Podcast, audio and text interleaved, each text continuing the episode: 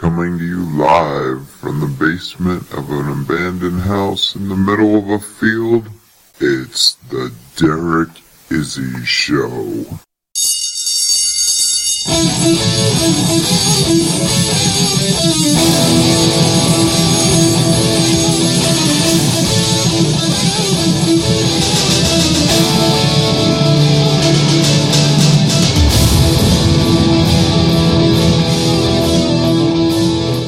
Welcome to the Derek Izzy Show. I am the aforementioned host, Mr. Izzy, Moses Ronald, with the introduction there. Moses, thank you. You always do a great job for us. Thanks, boss. I'm really excited about today's show. Okay. Well, Moses, uh, why don't you tell us why you're excited about today's show? Because my friend Gary's going to be on the show today. Your friend Gary, huh? And how do you know this uh, Gary who's who's going to be on the show today? Well, we grew up together. I thought you grew up in Ohio. Um, the Gary on our show today did not grow up in Ohio. Yeah, but I grew up there too. Okay, you grew up there. All right, Moses, as usual, you are a wonderful contributor to the show. Thank you very much. Um, go ahead and have a seat. First thing, we have a fan listening to us out in Redlands, California. Happy 16th birthday to Lexi Lynn Frazier. She's a fan of the show. Has anyone ever heard of her? She plays lead guitar for a band called Micah. Micah is currently on tour going around California, Nevada, Arizona, Texas, Oklahoma. Check them out. You can visit their website at www.reverbnation.com slash Micah Official. The band Micah spells their name M-Y-C-A-H. So reverbnation.com slash Micah Official. And you can check out, see where they're going to be. Maybe see him in person. Lexi, thanks for listening to the show. Today's podcast is brought to you by Audible. If you'd like to listen to your favorite books because you don't have time to read them, you need to use Audible. Just go to audibletrial.com slash Derek and you will get a free one-month subscription, one free book download. As I've talked about on the show before, I used my subscription to listen to Adam Carolla's book, President Me. It was quite funny. It was about six hours long. I never would have actually read the book, but using Audible, I listened to it while I was driving in my car. You can download it to any mobile device, and you can listen to books at your leisure. Go to audibletrial.com slash Derek for your free download. Podcast is also brought to you by the taxi services Uber and Lyft. You can enjoy one free ride with each of those applications. Just download them to your phone. For Uber, your free ride will get you $20 off. The code you need is 5LX9E. With the Lyft application, good for a free ride up to $10, your code is Derek, D E R E K, 605503. And now, on to the topic of today's podcast. This information from Charles Montaldo, a crime expert. We know that the topic of today's podcast was born on February 18th, 1949, Salt Lake City, Utah. He was the middle son in his family. From a very early age, he had issues. When he was 11, the family moved from Utah to Washington State. He was a horrible student in school. His IQ was 82, and he was said to have suffered from dyslexia. Most of his teenage years were unremarkable until the age of 16, when he led a six year old boy into the woods, then stabbed him through the ribs and into his liver. The boy survived and said that the topic of today's podcast walked away laughing. He was married three times. In 1969, when he was 20, just out of high school. With no college in his future, he decided to join the Navy rather than get drafted.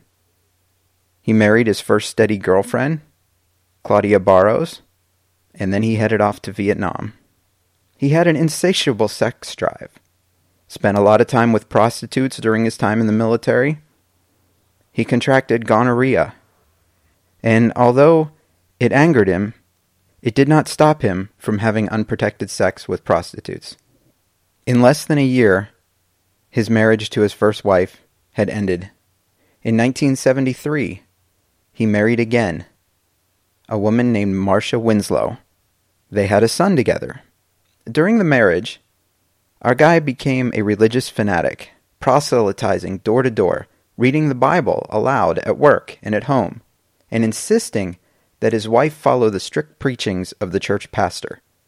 Also during that time, he wanted his wife to participate in having sex outdoors and in inappropriate places, and he insisted on having sex several times a day.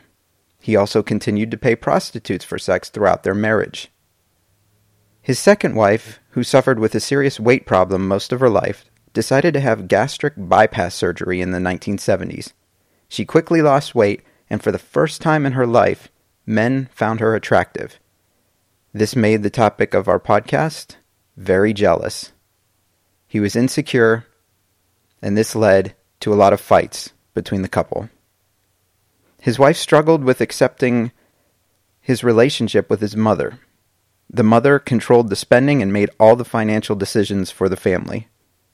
She went as far as buying her son's clothing. Married man wears the clothes that his mother buys him. That's what we're dealing with here.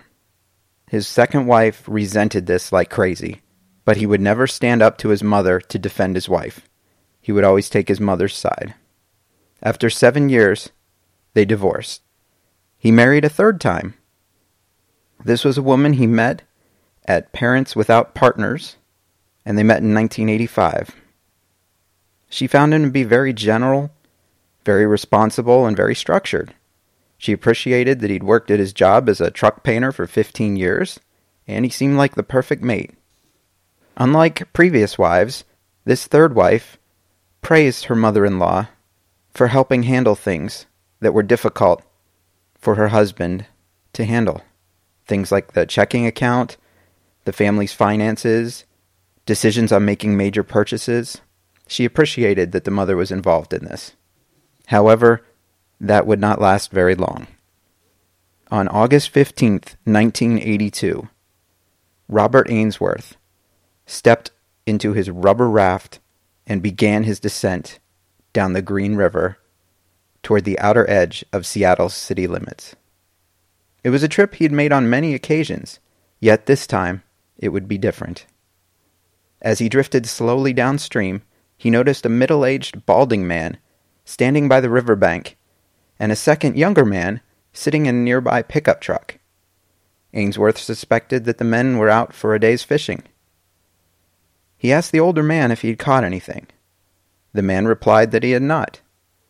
The man standing then asked Ainsworth if he found anything, to which Ainsworth replied, Just this old single tree. Soon after, the two men left in the old pickup truck, and Ainsworth continued to float down the river. Moments later, he found himself surrounded by death. As he peered into the clear waters, his gaze was met by staring eyes. A young black woman's face was floating just beneath the surface of the water, her body swaying beneath her with the current. Believing it might be a mannequin, Ainsworth attempted to snag the figure with a pole. Accidentally, the raft overturned as he tried to dislodge the figure from a rock, and Ainsworth fell into the river. To his horror, he realized that the figure was not a mannequin, but a dead woman. Seconds later, he saw another floating corpse of a half nude black woman, partially submerged in the water. Quickly, Ainsworth swam toward the riverbank where the truck stood earlier. In shock, he sat down and waited for help to arrive. Within a half hour, he noticed a man with two children on bicycles. He stopped them, told them of his gruesome discovery, and asked them to get the police. Before long, a policeman arrived at the scene, and questioned Ainsworth about his find. The officer disbelievingly walked into the shallow water and reached out toward the ghostly form. The officer immediately called for backup. Soon after reinforcement arrived at the scene, detectives sealed off the area and began a search for evidence. During the search, a detective made another discovery. He found a third body, that of a young girl who was partially clothed. Unlike the other two girls, this one was found in a grassy area less than 30 feet from where the other victims lay in the water. It was obvious that she had died from asphyxiation. The girl had a pair of blue pants knotted around her neck.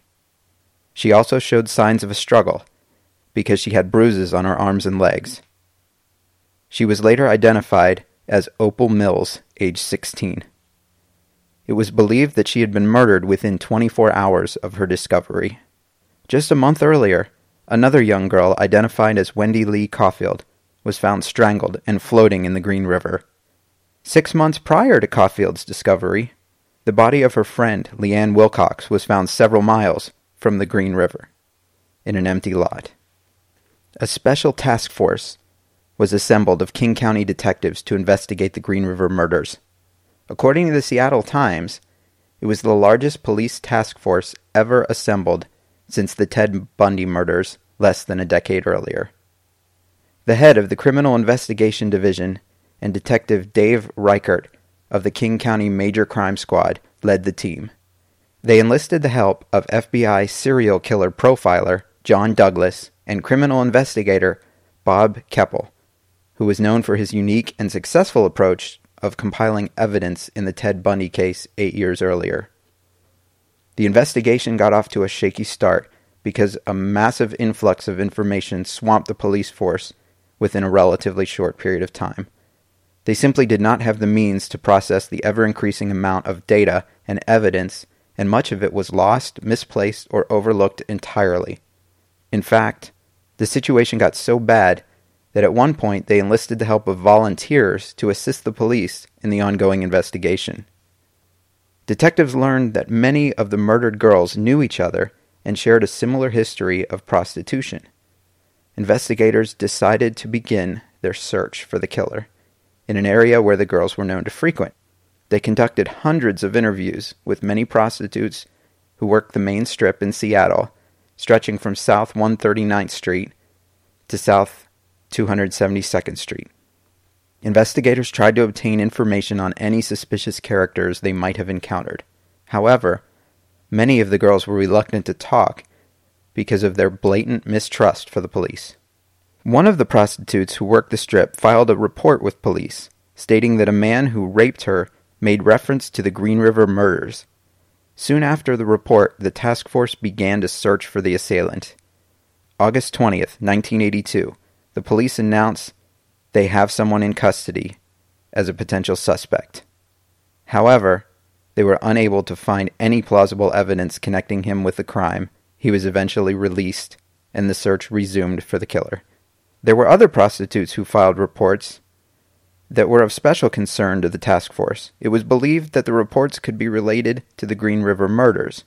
Interviews taken by two separate prostitutes claimed that a man in a blue and white truck abducted them and attempted to kill them. According to one account by Susan Widmark, age 21, a middle aged man in a blue and white truck solicited her once Widmark was in his truck, he pointed a pistol to her head and sped off toward the highway. He took her to a desolate road, turned off the engine, and proceeded to violently rape her. Following the rape, he allowed her to dress while he began to drive away from the scene with her still in the car. While driving, he made reference to the recent river murders, while continuing to hold a gun to her head. Fearing for her life, she managed to escape from the vehicle while it was at a stoplight. Widmark was able to make out part of the registration number on the truck before the man sped away. A similar incident happened to Deborah Estes, age 15, who filed a report with police in late August 1982 concerning a rape. Estes told police she was walking down the highway when a man in a blue and white truck approached her and offered her a ride. She accepted and climbed into the vehicle. To her amazement, the man pulled out a pistol, pointed it at her head. He violently forced her to give him oral sex before releasing her into the woods, handcuffed. He then drove off. She immediately fled the scene looking for help. Seeing an emerging pattern that could have been related to the Green River murders, the task force decided to follow the lead and search for the truck and the driver. They hoped that new information concerning the man would lead them to a break in the case. That September, a meat butcher named Charles Clinton Clark was pulled over in his blue and white truck while driving along Seattle's main strip. After a background check was conducted, it was learned that Clark owned two handguns. Investigators believed that Clark might be the man they were looking for. They obtained his driver's license photo and showed it to both Widmark and Estes. Both women positively identified Clark as their attacker. Clark was arrested and his house and vehicle were searched. The police found the two handguns that were allegedly used in the assaults. After interrogation by police, Clark admitted to attacking the women. However, there was speculation as to whether he was the Green River Killer because he was known to release his victims following an attack. Moreover, Clark had a solid alibi during the time many of the Green River victims disappeared. As Clark was booked on the rape charges, the murders continued. Detective Reichert, on a hunch, suspected that one of the volunteer civilians working on the case might actually be the Green River Killer. A 44 year old out of work taxi driver became the focus of the investigation. The taxi driver seemed to fit the profile of the killer devised by the FBI agent John Douglas. According to Douglas, the Green River Killer was a confident yet impulsive middle aged man who would most likely frequent the murder scenes in order to reenact the crimes in his mind. The killer was probably familiar with the area and was likely to have deep religious convictions. Douglas believed that he might have an active interest in police work, especially the investigation into the recent murders. The killer might even contact the police in an effort to assist in the ongoing investigation. Between September 1982 and April of 1983, approximately 14 girls had disappeared. Most of the girls, ranging between ages of 15 and 23, were known prostitutes who frequented the strip. The Green River Task Force's attention was temporarily drawn to one possible suspect, allegedly involved in the disappearance of the most recent girl to go missing, Marie Malvar. Malvar's boyfriend saw her talking with a potential customer in a dark colored truck as she was soliciting on the strip. The boyfriend claimed that he saw Malvar get into the truck before it sped away.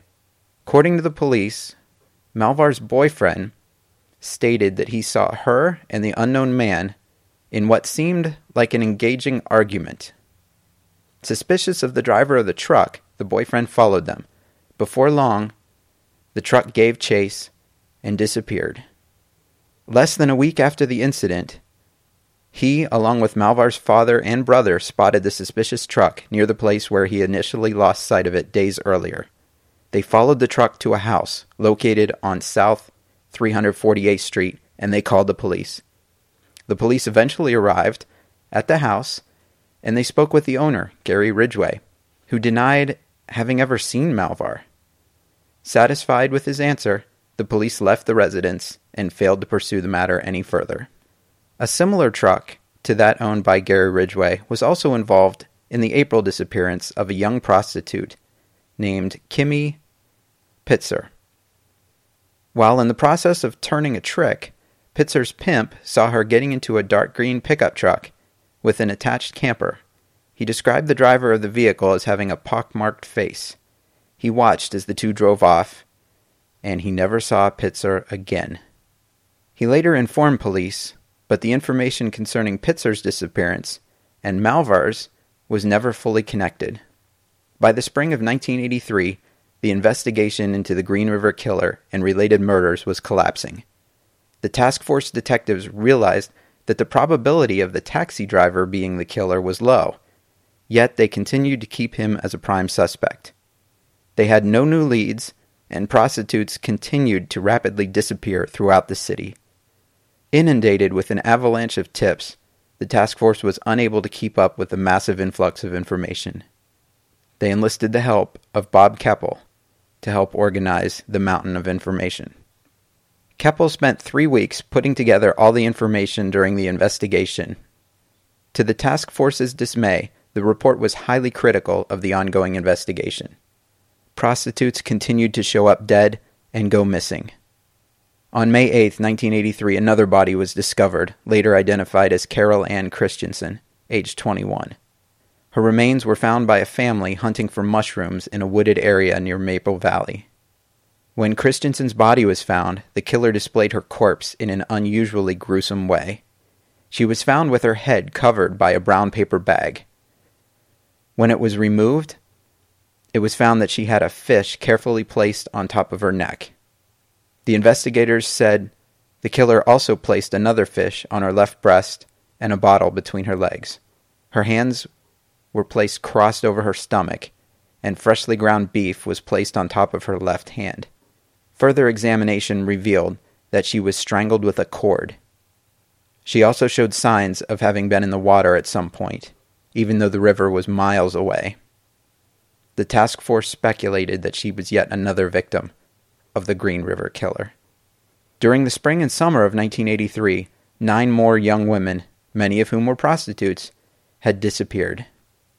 That summer, several more bodies were discovered. Between September and December of 1983, nine more women went missing and seven bodies were discovered, all of whom were believed to have been abducted and murdered by the Green River Killer. Over the next few months, the bodies of five more women were discovered. Before the end of that year, two more victims' bodies were found. As new investigators had joined the task force, serial killer Ted Bundy came in to consult. Upon Ted Bundy's advice, no new information was found. From death row, Ted Bundy offered the advice that the killer likely disposed of even more bodies where the more recent bodies had been found. He also believed the disposal pattern of the bodies led closer to the killer's home with every kill. While interesting, this insight did nothing to help the investigation. Years went by, and the killer was still at large. According to the Seattle Times, in July of 1991, the task force was reduced to just one investigator named Tom Jensen. After nine years, roughly 49 victims, and $15 million, the task force still had not caught the Green River Killer. The investigation became known as the country's largest unsolved murder case, and the case remained dormant for 10 years. In April of 2001, almost 20 years after the first known Green River murder, Detective Reichert, who had become the sheriff of King County, began renewed investigations into the murders. It was a case he refused to let go of, and he remained determined to find the killer. This time, the task force had technology on their side. Reichert formed a new task force team, initially consisting of six members including DNA, forensics experts, and a couple of detectives. It wasn't long before the force grew to more than 30. DNA evidence is what proved key to solving this 20 year old unsolved murder. Commercial truck painter Gary Ridgway, through DNA evidence, was now the prime suspect. Combining the DNA evidence with his confession, he was convicted of 48 murders and confessed to or been suspected of dozens more. Several victims were dumped in or posed along the Green River. The Green River Killer mystery had finally been solved after 20 years. Gary Ridgway was guilty. Evidence showed that Ridgway began each murder by picking up a woman, usually a prostitute. He sometimes showed the woman a picture of his son to help her trust him but I'll let him explain his system of killing in his own words. And it sounds to me like you had a series of, of ruses that you had kind of in your hip pocket mm-hmm. that you would you would bring out and you would use to make you appear normal to some of these women. Mm-hmm. Um, and there had to be a way of you deciding, even though it was just like uh, which ruse would work with which woman. I mean, you had to have a way of feeling them out and um, saying, I think ruse number one, two, three will work with this woman. How, how Tell me, explain that process to me. Well, one of them was as you as I they would a uh, woman would get in a car. She's already in she's the car. She's in the car. Let's say she's always in the car. We're driving down the road, and she first she wants to see my ID. So I whipped out my ID, and with my ID would be my I'd put my finger over my driver's license to hide my name. Mm-hmm. But on the opposite side was um, pictures. And a picture of my son.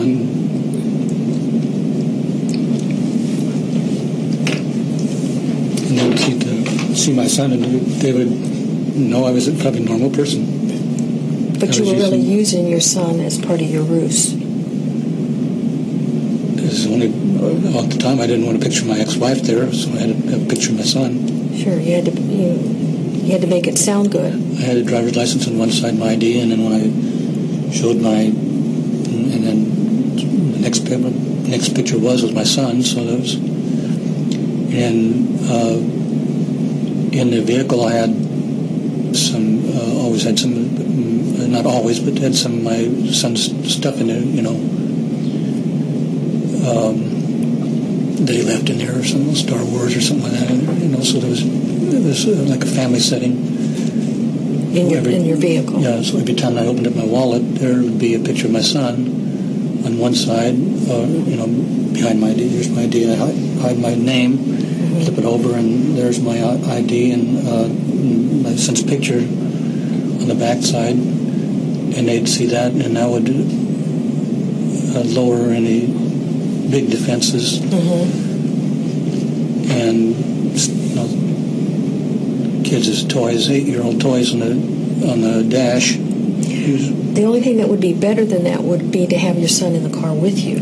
That that would be a, a um, incredible ruse. Uh, that happened once. What happened? Uh, I, was uh, July 18th. I think it was my brother's birthday. That weekend, I picked up uh, a woman on back back highway and Matthew was next to me in the seat, and she hopped in, and and I took her over to uh, in the south south airport area, and um, took her into an area, and uh, my son was there, and I, I killed her. I'm real sure my son didn't see it but that only happened one time. But that was a pretty good, pretty good ruse. Mm-hmm. So why didn't you do it again? Well, well, for one thing, the um, I didn't want my, my son to see it, see that happen again, because I was, I was, uh, that's when I was really. Um, killing a lot of them. And uh, another thing, it never came to an opportunity uh, uh, again to do it. I didn't.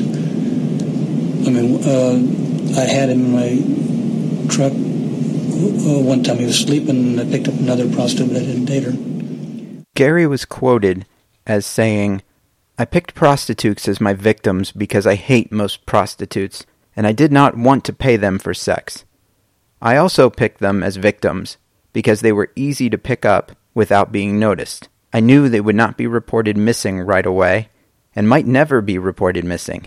I picked prostitutes because I thought I could kill as many of them as I wanted without getting caught. Another part of my plan was where I put the bodies of these women.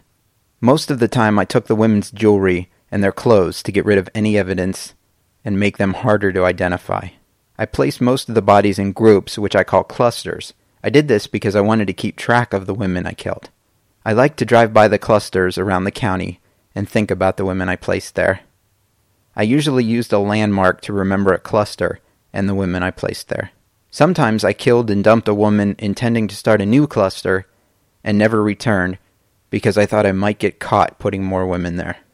As Gary Ridgway is still alive, he is still consulted when missing persons cases are still trying to be solved. It's possible that Ridgway is concerned about his legacy.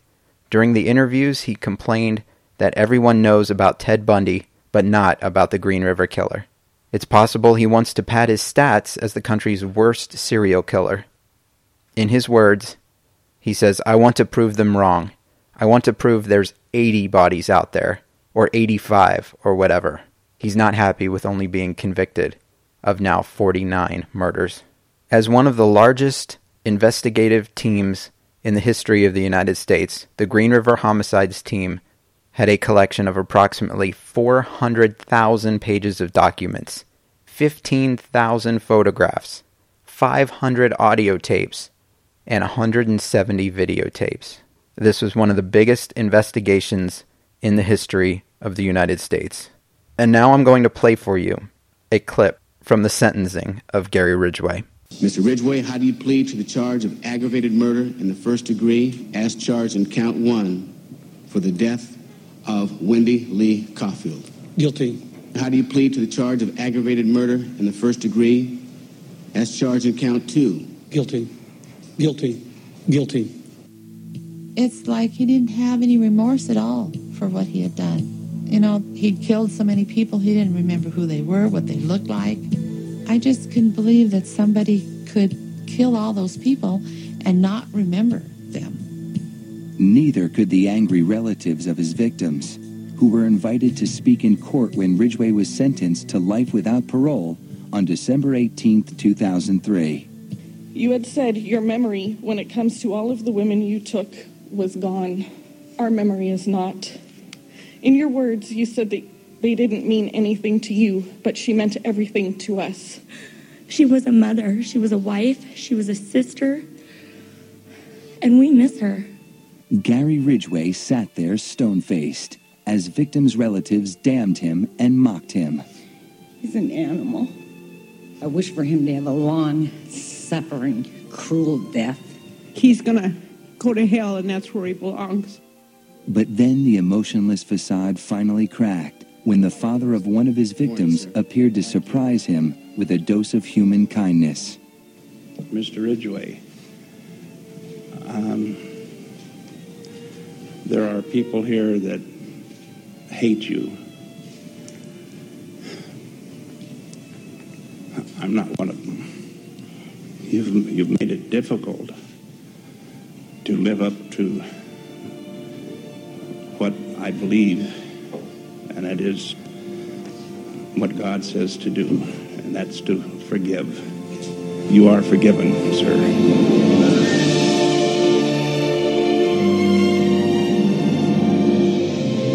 In closing, you've now heard of the deadliest serial killer in American history. You've heard messages from his victims' families, including the father who forgave him, and you've heard emotion from the serial killer himself. In conclusion, I have one question to ask of the victims' families. You could hear their heartbreak in their speeches. They've lost loved ones. They've lost mothers. They've lost sisters. They've lost wives, girlfriends. Now, contract that with the victims that Gary Ridgway targeted. He targeted prostitutes. He targeted runaways, drug addicts. The question I leave you with is while the family members profess to have lost loved ones, where was that love to keep them off the streets? This has been the Derek Izzy Show. Thank you for listening. Thanks again to our sponsors. Go to audibletrial.com slash Derek. And instead of our normal outro song, we have a song by the band Micah called Don't Say You're Sorry.